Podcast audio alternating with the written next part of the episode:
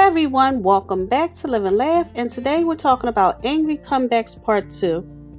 Very often in everyday life, one sees that by losing one's temper with someone who has already lost his, one does not gain anything but only sets out upon the path of stupidity.